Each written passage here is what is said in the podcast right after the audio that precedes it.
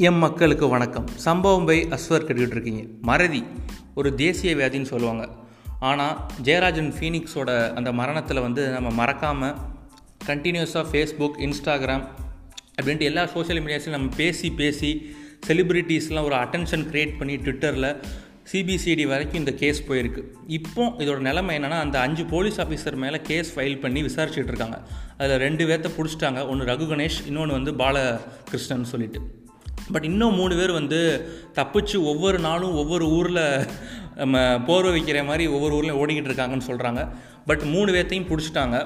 இன்னும் ஒரு ஸ்ரீதர்னு சொல்லிட்டு அவர் தான் என்ன பண்ணியிருக்காருன்னா ஒவ்வொரு தடயத்தை அழிக்க வந்து முக்கியமான ரோல் ப்ளே பண்ணியிருக்காரு. அதாவது இந்த சிசி டிவி ஃபுட்டேஜில் வந்து ஒவ்வொரு நாள் ஒரு நாள் தான் அந்த ஃபுட்டேஜ் தாங்கும்.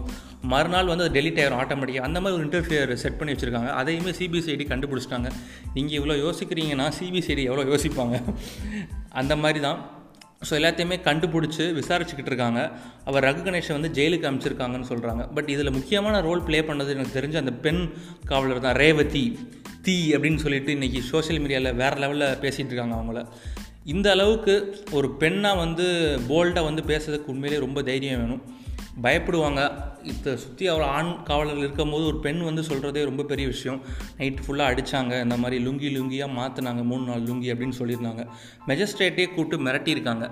உன்னால் ஒன்றும் பிடுங்க முடியாது அப்படின்ட்டு. யார் பிடுங்குறா? இல்லை யார் பிடுங்க மாட்டாங்க? இன்னும் ஒரு கொஞ்ச நாளில் தெரிஞ்சிடும்னு சொல்கிறேன் பட் என்ன மெஜிஸ்ட்ரேட்டை என்ன பண்ணியிருக்காங்க அப்படின்னா ஆம்ஸை பைசப்ஸை தூக்கி கட்டுறது. அதாவது இருக்கிறவன் இல்லாதவன்கிட்ட போய் சீன் போடுவான்ல அதை தான் பண்ணியிருக்காங்க அதாவது உன்னால் ஒன்றுமே பண்ண முடியாதுன்ட்டு ஒரு செல்ஃப் புல்லிங் மாதிரி பண்ணியிருக்காங்க ஏதோ காலேஜ் ஃபஸ்ட் இயர் பையன் ரேக் பண்ணுற மாதிரி. அந்த மெஜிஸ்ட்ரேட்டு எல்லாத்தையுமே ஸ்டேட்மெண்ட்டாக சொல்லிட்டாரு.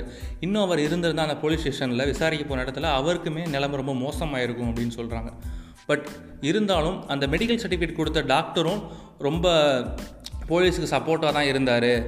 ஒன்றுமே பார்க்காம ஃபிட்டுன்னு கொடுத்தாரு அப்படின்னு சொல்கிறாங்க சிபிசிடி வந்து எல்லாத்தையுமே ஏ டு இசட் துப்பு துளக்கிடுவாங்க அதில் ஒரு பிரச்சனையும் வராதுன்னு நான் நினைக்கிறேன்.